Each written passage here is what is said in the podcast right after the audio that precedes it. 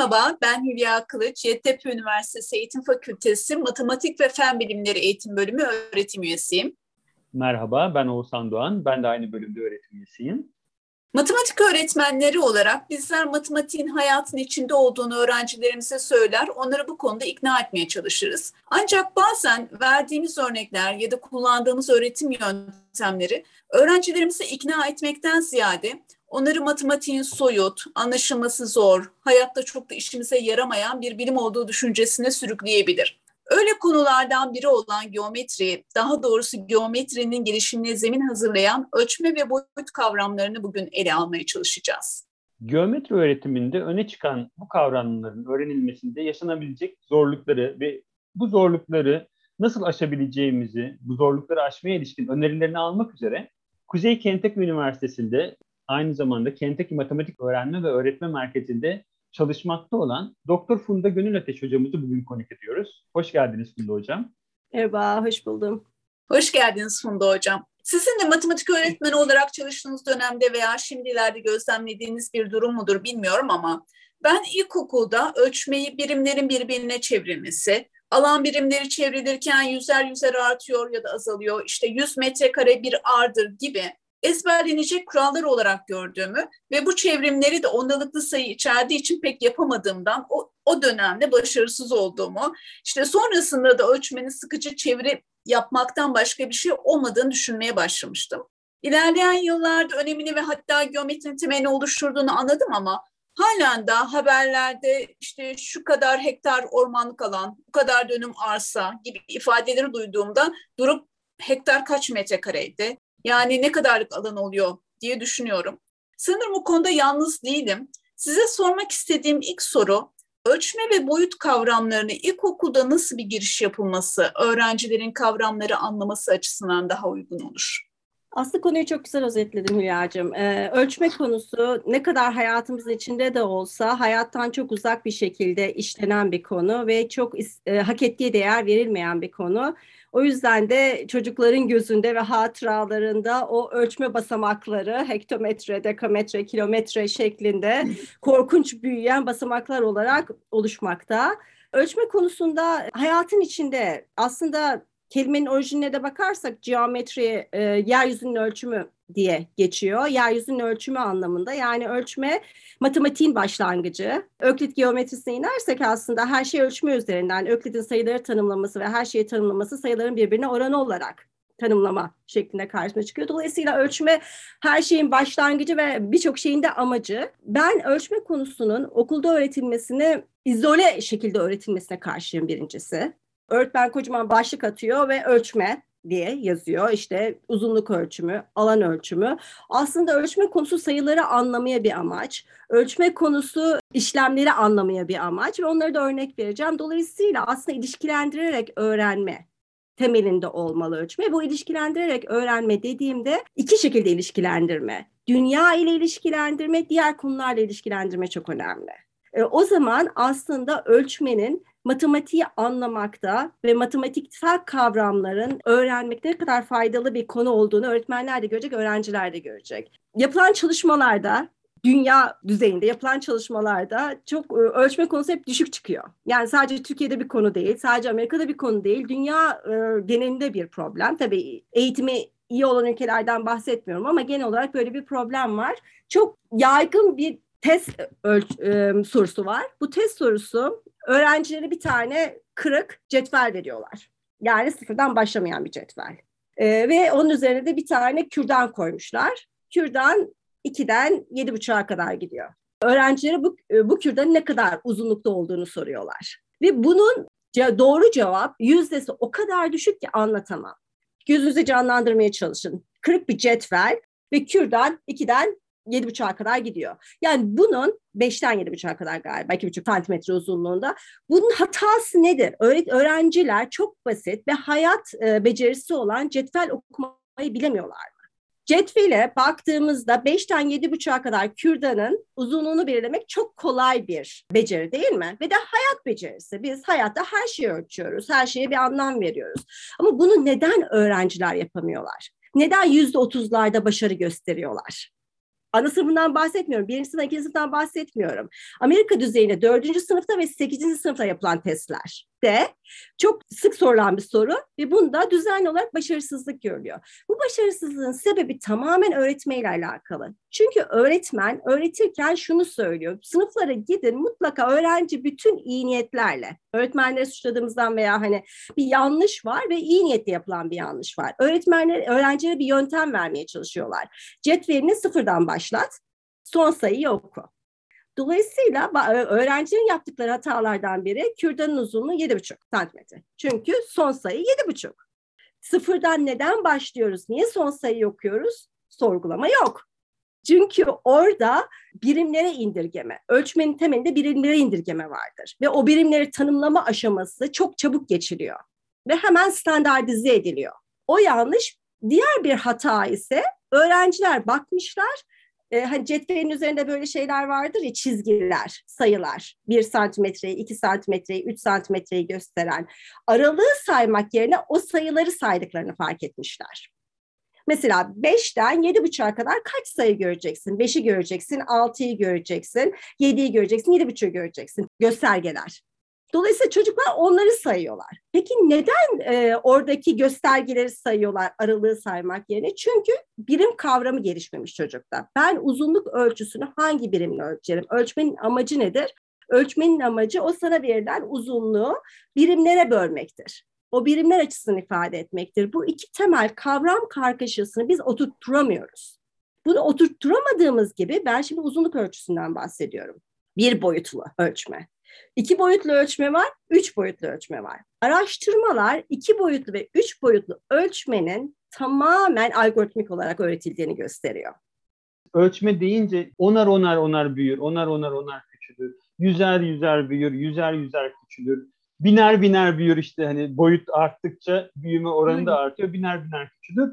Yani sonra da bunu sayılar üzerinde işte onla çarp, onla böl, yüzde çarp, yüzde böl şeklinde sürekli tekrarlamaya çalışıyoruz. Gerçekten hani sizin de dediğiniz ölçmenin o birimler ayırma, belki kıyaslama, hani evet. bir yandan ölçme işi kıyaslama demek. iki farklı Çok doğru. E, şeyi e, diyelim belli bir santimle başka bir uzunluğu kıyaslıyorsunuz aslında. Ondan kaç tane var diye anlamaya çalışıyorsunuz.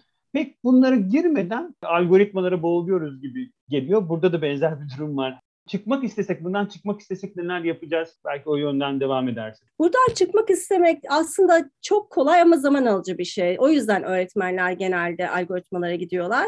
Çok erken yaşta çocukların bir kere özelliklerini anlaması lazım. Ölçtüğümüz şeyin özellikleri neyi ölçebiliriz?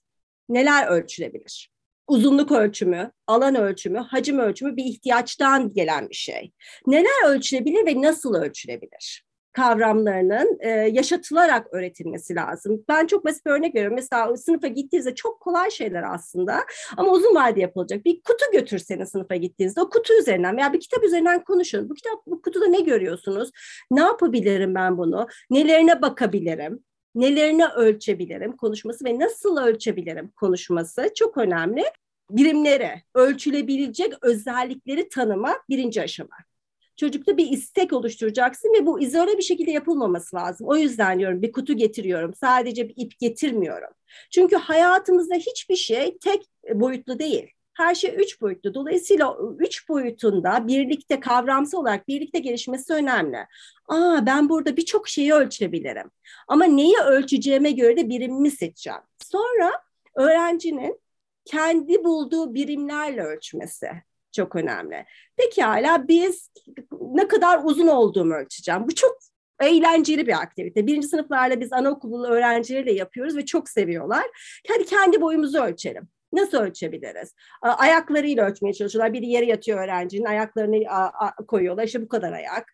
Veya işte e, kalemlerle ölçmeye çalışıyorlar. Daha küçük e, objeleri, nesneleri ölçtüklerinde ataçlar, ne bulurlarsa. Ama bunlarla ölçerken öğretmenin o farkındalığı yaratması lazım. Hmm, neyi ölçüyoruz? Boyunu ölçüyoruz. Ne kadar geniş olduğunu ölçmüyorum arkadaşımın. Arkadaşımın ne kadar geniş olduğunu da ölçebilirim. Ama boyunu ölçüyorum. Peki boyu nasıl tanımlıyorum? Ayağından başına kadar. Ben arkadaşımın boyunu ayağından gözlerine kadar veya çenesine kadar ölçsem tam boyunu ölçmüş olabilir miyim? Senin özelliğini tam ve net olarak ölçme. Peki ayaklarımla ölçüyorsam arada boşluk bıraksam doğru olarak ölçebilir miyim? Hayır boşluk bırakamam. Biz bunları ölçmenin ilkeleri diyoruz. Başlangıç ve bitiş noktasının olması, arada boşluk bırakılmaması veya e, çakışmaması aynı birimi üst üste koyamam. O zaman tam olarak ölçme olmam iki kere saymış olurum. O ölçmenin temel ilkelerini keşfederek öğretmek birinci aşama. Sonra ölçmenin temel ilkelerinden birisi olsun, aynı zamanda hangi ölçme birimleri daha uygundur? Onu keşfetme. Yani orada mesela senin ayağın benimkinden küçük, benim ayağım işte biraz evet. daha büyük. Sende kaç ayak çıktı, bende kaç ayak Kıyaslamak yine kıyaslamak gibi. E, doğru kıyaslamak için sanki bir şeye ihtiyaç var. Orada hakikaten çocukların da görebileceği bir ihtiyaç var sanki. O ihtiyacı doğurmadan ölçme öğret yavan kalıyor. Hakikaten. Evet, kesinlikle o kadar edin o kadar değerli tartışmalar ki bunlar. Mesela Oğuzhan Hocam sizin boyunuzu ölçtük, Hülya'nın boyunu ölçtük, benim boyumu ölçtük ve tahtaya yazdık. Ve benim boyum ki kısayım e, silgilerle ölçtük ve atıyorum işte sizden çok daha fazla 100 silgi atıyorum tamamen e, örnek veriyorum. Ama Oğuzhan Hocam bu büyük ihtimalle siz benden uzunsunuz, siz e, 8 ayak çıktınız. Aa Funda e, hocam daha uzunmuş gibi bir sonuç ulaşabilir miyim diye öğrencilere sorduğunuzda tabii ki olmaz öğretmenim diyecekler. Çocuklarda çünkü bu e, içgüdüsel öğrenme ve içgüdüsel e, anlamlandırma var. Sadece biz onu sunmuyoruz. Doğru soruyorsunuz. Peki ne yapabiliriz? Hepimiz silgi kullanabiliriz veya hepimiz Hülya'nın ayaklarını kullanabiliriz ölçmek için. Oradan standartize etmeye gidilecek. İşte insanlar da tarih boyunca böyle standartize etme kaygılarından dolayı matematikte tek amaç bir şeylerin sayıya döndürme değil. Matematikte ikinci aşama bulduklarımızı insanlarla iletişime geçebilme bulduklarımızla onu paylaşabilme. Ama o paylaştığımız şeylerin anlamlı olabilmesi için hepsinin, e, hepimizin aynı şeyi görüyor olması lazım. O yüzden birimlerin standartize edilmiş edildiğini görüyoruz. Oradan işte ama ne yapıyoruz biz?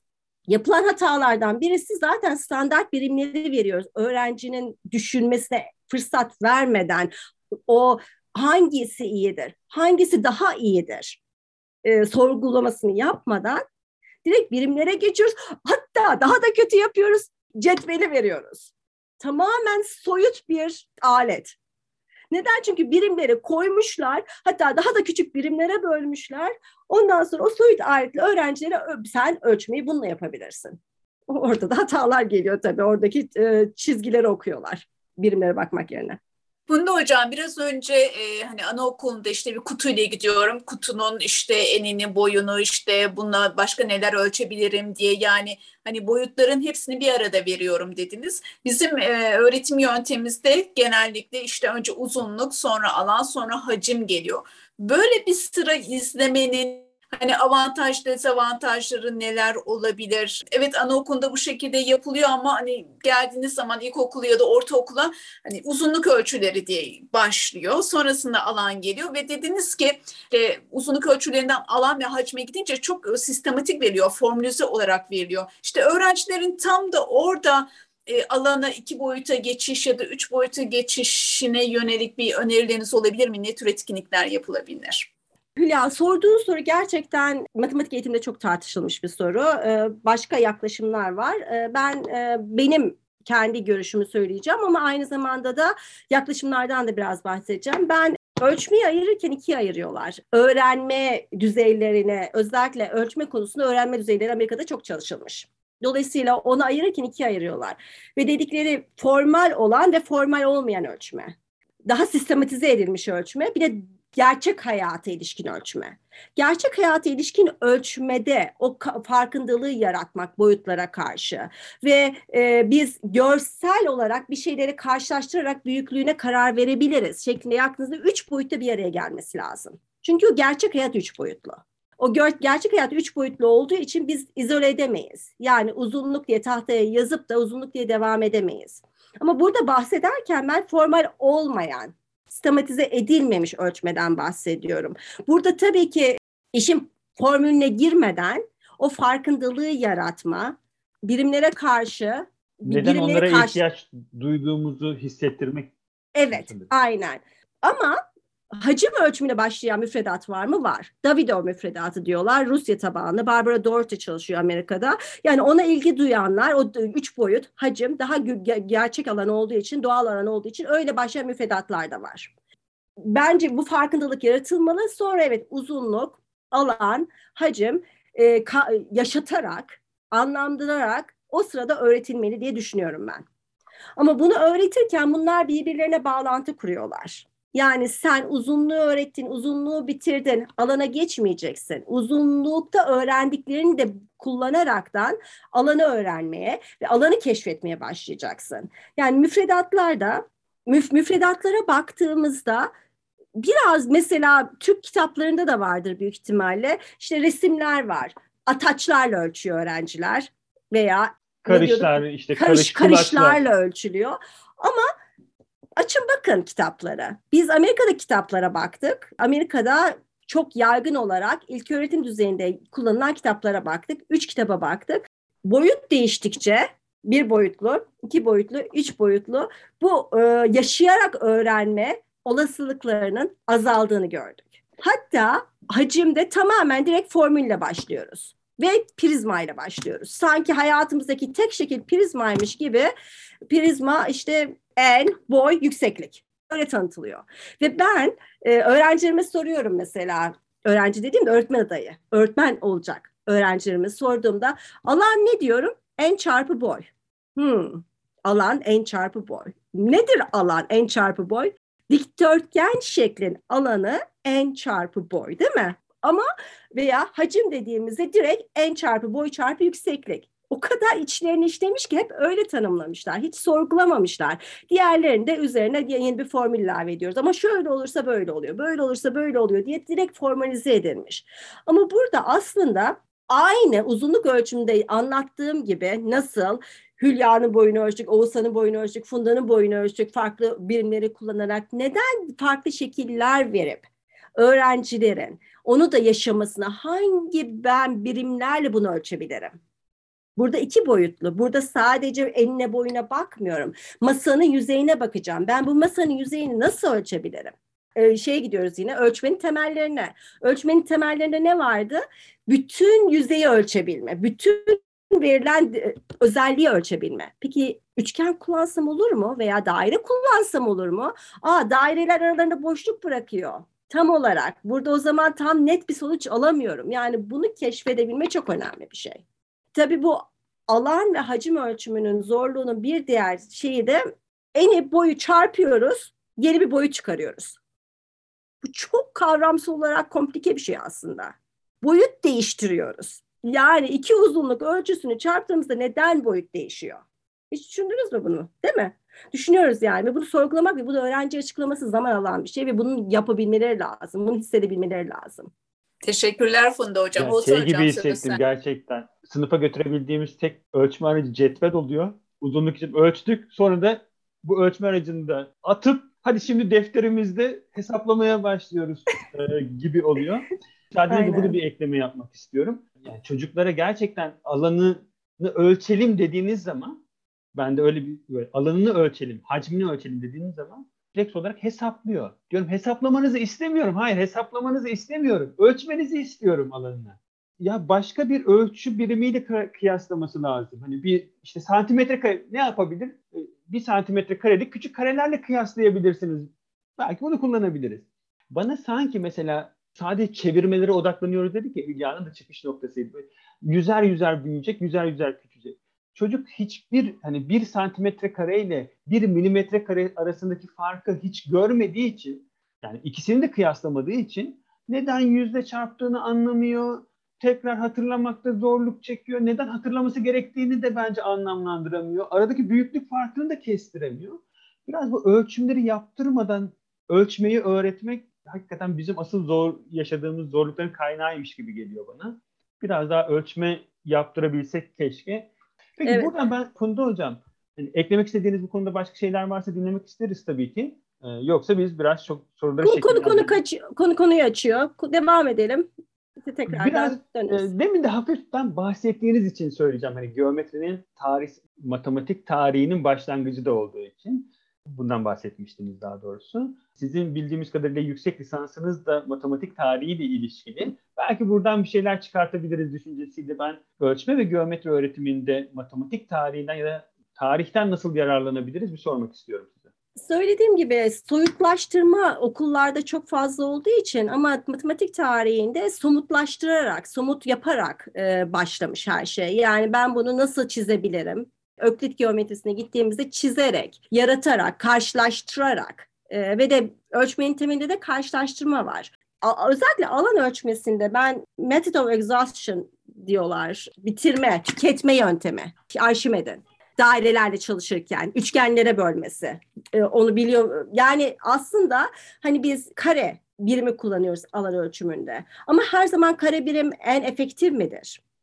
Başka nasıl bir yüzeye küçük birimlere bölerek yine de o yüzeyin ölçümünü yapabiliriz. Şeklindeki sorulara çok farklı yaklaşımlar matematik tarihinde görüyoruz. Ama benim en çok sevdiğim iki yaklaşım var. Birisinin tam açıklaması yok ama ben onu genellikle ölçmeye bağlı olduğunu düşünüyorum. Birisi öklit geometrisi. Öklit geometrisinde ölçülebilir ve ölçülemeyen sayılar var. Sayıları öyle ifade ediyor. Rasyonel sayılar ölçülebilir sayılar. İrrasyonel sayılar ölçülemeyen sayılar. Ve ölçülemeyen sayılar olmasını neden ölçülemeyen sayılar diye tanımlamış Öklit bunu. Incommensurable numbers diye geçiyor. Neden e, tanımlamış? E, düşündünüz mü veya mutlaka bir fikriniz vardır. Geldi mi aklınıza neden ölçülemeyen sayılar, irrasyonel sayılar? Cetvelde tam karşılığı yok falan diye düşünebilirim. Biraz öyle Biraz da ya bana yardımcı ol biraz lütfen. Yok cetvelde karşılığından ziyade e, irrasyonel sayılar hani kesir formunda yazılamıyor. Yani sonsuza kadar gidiyor o şey ondalık kısmı. Bilmiyoruz nereye gidecek. İşte kesir formu da yazılamaması, kesir formda yazabilmek demek bir sayıyı kesrin temelinde bir sayı diğer sayı açısından ölçmek demek. Yani 2 ile 3'ü karşılaştırdığımızda oran. Kıyaslayamıyoruz. Kıyas, oranlayamıyoruz. Kıyaslayamıyoruz. 3'te 2. Eğer bir birimin varsa bütünün 3 birimse onun 2 birimle karşılıyor. Dolayısıyla 2 ile 3'ün arası 2'de 3 veya 5'te 6. 6'ya bütünü 6'ya böldüğünde 5 5 kısmını kapsıyor şeklinde. Bunlar kesir yani oranlayarak söyleyebildiğin sayılar ölçebildiğin ve bunu eğer hani somutlaştıracaksak çizersiniz ve gösterebilirsiniz. Değil mi? 5 bölü 6'yı gösterebilirsiniz. 2 bölü 3'ü gösterebilirsiniz, çizebilirsiniz. Size bütün tanımlanmasa bile gösterebilirsiniz. Ama irrasyonel sayılar bir oran şeklinde ifade edilemeyen sayılar. Oran şeklinde ifade edilemeyen sayılar şu demek, ikisinin bir ortak ölçebilecek bir değer yok. İkisini ortak ölçecek bir birim yok. Dolayısıyla mesela hep şeye bakmışlar. Özellikle pi sayısı en kolay örnek. Pi sayısını oranlamaya çalıştığımızda çemberin Çevresi. çevresini çapına, çapına, çemberin çapına bölüyoruz. Ama hiçbir zaman o e, mükemmel oranı bulamıyoruz.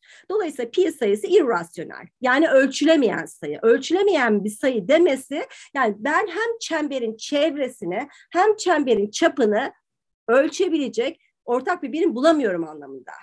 Diğer bütün sayılar için, rasyonel sayılar için bir tane bir birim yaratsanız o birimle ikisi, ikisini de ölçebilirsiniz. Yani dolayısıyla aslında sayıların temelinde bu birim kullanma ve ortak ölçebilme kavramı var. Tabii ki bu çocuklar için çok soyut bir şey. Ama bu beni hep böyle çok etkilemiştir. O kadar doğal bir şey ki her gün kullandığımız sayıların tam elinde ölçebilme mantığı var oranlayabilme mantığı var. Bir ortak birim bulduğunda o sayıları yazabildiğinde rasyonel, bulamadığında irrasyonel sayılar oluyor. Bu matematik teori bence tamamen o, o ölçmeye dayalı olduğunu gösteriyor. Diğeri ise tam kanıtlanmamış. Ama e, eğer Mısırlara döndüğünüzde Mısırlar kesirleri birim kesim olarak ifade eder. O papirüslerde birim kesir olarak bulunmuş. Bir, bu demek istediğim ne? Mesela 3 bölü 4. Mısırların Mısır dönemine gitsek, Mısırlarla konuşsak, Mısırlarla konuşsak 3 bölü 4 demeyecekler bize. Ne diyecekler? 1 bölü 2 ve 1 bölü 4. 1 bölü 2 ve 1 bölü 4'ü topladığımızda 3 bölü 4 eder değil mi? Ve birim kesirleri ben öğrencilerime anlatırken hep birim olarak anlatırım. O ölçtüğümüz kesir. Yani sen 3 bölü 4'ü 1 bölü 2 ile ve 1 bölü 4'lük birimlerle ölçebilirsin. Yani o birim kesir mantığıyla düşünebilmek o kadar aslında doğal hayata ilişkin bir şey ki bir birim arıyorsun, ölçümlendirmek istiyorsun, somuta dönüştürmek istiyorsun ve matematik tarihinde bu kanıtlanmamış. Neden birim kesir kullandıkları? Ama bana çok doğal geliyor. Yani birim, birimin belli ve ona göre ölçüyorsun. Her şeyi somutlaştırmak çok önemli. Buradan eğitime geldiğimizde biz somutlaştırıyor muyuz? Biz eli, öğrencilerimizin ellerine o birimleri verip Oğuzhan hocamın söylediği gibi bir metrekare ne kadar büyüktür? Sen öğrenciye bunu çizdirdin mi? Bunu oluşturttun mu? Bir metrekareyi santimetre kareye dönüştürmeden önce. Öğrenciler o küçük birimleri kullanarak ölçtüler mi? Ölçmeye çalıştılar mı? Neden o kadar çok santimetre kare gerekiyor? Öğrenciler şunu düşünüyorlar. Ha yukarı çıkarken bölüyorduk, aşağı giderken çarpıyorduk. Ama santimetre daha küçük değil mi? Niye çarpıyoruz? Neden çarpıyoruz? Çünkü daha küçük birim kullanıyoruz. Daha küçük birim kullanınca daha çok birime ihtiyacımız var gibi şeyleri yaşayarak öğrenmeleri, o ölçerek, hissederek yapmaları çok önemli. Bununla bağlantılı olarak son olarak hocam şunu sormak istiyorum.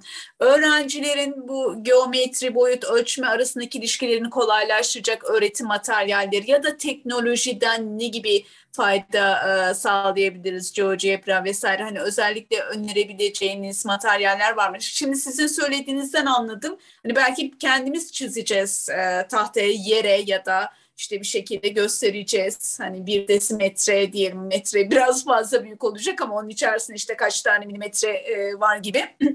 e, neler olabilir? Hani kareli kağıtlar evet kullanabiliyoruz ya da üç boyutlu için de belki küpler olabilir. Neler önerebilirsiniz?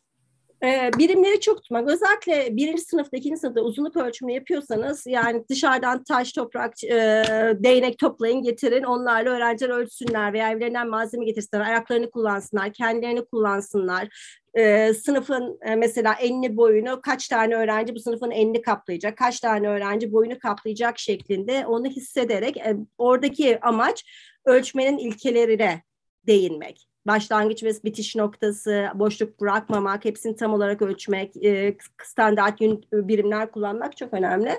Alan e, ve hacimde evet tabii ki kareli kağıtlar önemli ama oraya gelmeden önce çok yine e, pattern block diyorlar burada. Ben onları çok kullanıyorum. E, onu Örüntü blokları. Örüntü blokları. Örüntü bloklarıyla veya başka şekillerle kartondan öğretmenler şekiller kesip öğrencilere şekil oluşturma. Sonra o şekile aynı birimleri kullanarak başka bir şekil yapabilir misin? diyebilmek. Orada niye öğreniyorum? Aa, alan değişmiyor. Şeklimi değiştirebilirim ama herhangi bir ekstra birim eklemiyorsam, birimleri almıyorsam alan değişmiyor. Çok önemli bir kavram. Çünkü alan değişmiyorsa sen elinde bir dikdörtgen varsa o dikdörtgeni üçgene çevirebilirsin. Üçgen dikdörtgen arasındaki ilişki. O da alan ilişkisi. Benim söylediğim şey örüntü bloklarıyla bir resim yaptım. Sonra o aynı örüntü bloklarını kullandım. Başka bir resim yaptım. Öğretmenlere çok basit bir e, aktivite, alan ölçümüyle hiç alakası olmayan bir aktiviteymiş gibi görülebilir. Ama aslında ölçmenin bir temel konusuna değiniyor. Alan korunması, eğer e, birim getirmiyorsan veya birimi almıyorsan. Aynı şekilde hacimle parçalara bölme. Çizilmiş e, böyle belli şekillerle, belli şekillerle kağıtta kendileri çizebilirler. E, yeni desenler oluşturma veya böyle açık bir desen verelim. Dikdörtgen değil, üçgen değil, ev düşün mesela. Bir ev deseni verdiğimde sen bunu nasıl ölçebilirsin? Aa burada üçgen görüyorum, burada dikdörtgen görüyorum. Bildiğin şekillere bölebilme de çok önemli. Orada da farklı şekilleri kullanarak farklı şekillere bölerek çünkü gerçek hayatta yine her hiçbir şey ıı, ideal dikdörtgen değil, hiçbir şey ideal üçgen değil. Gerçek hayat problemleri çok önemli. Gerçek hayat problemleri e, o bağlantıyı kurmaya. E, alan dediğimizde bahçe yapalım, bahçe düzenleyelim. Hacim dediğimizde evleri dolduralım veya hediye paketlerin ölçülerine bakalım. Ve alan ve hacim birlikte yapıyorsak hediye paketinin içine ne kadar hediye alabiliriz? Etrafını ne kadar e, kağıt kullanacağız paketlemek için. O ilişkiyi kurabilmek. Birinde etrafını Hı. yapıyorsun, birinde içine dolduruyorsun ve ayrıca başta söylemiştim hani ölçmeyi öğretirken iki ilişkilendirme çok önemli. Birincisi günlük hayatla ve somut ilişkilendirme, somut öğretmek. İkinci ilişkilendirme de diğer konularla ilişkilendirme. Uzunluk ölçüsü iki açıdan çok önemli. Sayıları anlamlandırma açısından önemli. Çünkü sayıları somutlaştırıyor uzunluk ölçüsü. 5 santimetre dediğimde 5 e, soyut 5 olmuyor. 5 santimetre e, bir şeyin ölçümü oluyor. Aynı zamanda uzunluk ölçüsü toplamayı çıkarmayı öğrettiriyor bize. Çünkü ben 5 santimetrelik bir şeyle 3 santimetrelik bir şeyi yan yana koyduğumda 8 santimetrelik bir şey elde ediyorum ve uzun bir şey elde ediyorum. Dolayısıyla ve de sayı kavramını çalışanlar bilirler. Sayı kavramında 8'i 8 olarak bilmenin yanında 8 5 ile 3'ün birleşimi veya 4 ile 4'ün birleşimi şeklinde öğrenebilmek. Yani uzunluk ölçümü aslında sayı kavramlanmasını destekliyor. Sayı kavramlanması üzerinden de uzunluğu destekleyebiliriz. Yani ikisi birbirine destek olabilir. Aynı şekilde Anladım. alan ölçüsüyle çarpma çok ilişkili. Çünkü hı hı. çarpma e, Türkiye müfredatında da büyük ihtimalle öyledir. Amerikan müfredatında çarpma konusu ve alan ölçüsü ikinci sınıfta başlıyor. Resmi olmadan, e, daha e, içgüdüsel olarak öğrendirme. Yani daha formal e, tanımlama olmadan. Üçüncü sınıfta çarpma ve alan ölçüsünün öğrencilerin öğren anlamış olması bekleniyor. Ben öğrencilerime genelde soruyorum yine öğretmen adaylarına. Neden bunlar bir arada? Sen bunu iki hafta serinin sonunda alan ölçüsünü yap diye değil.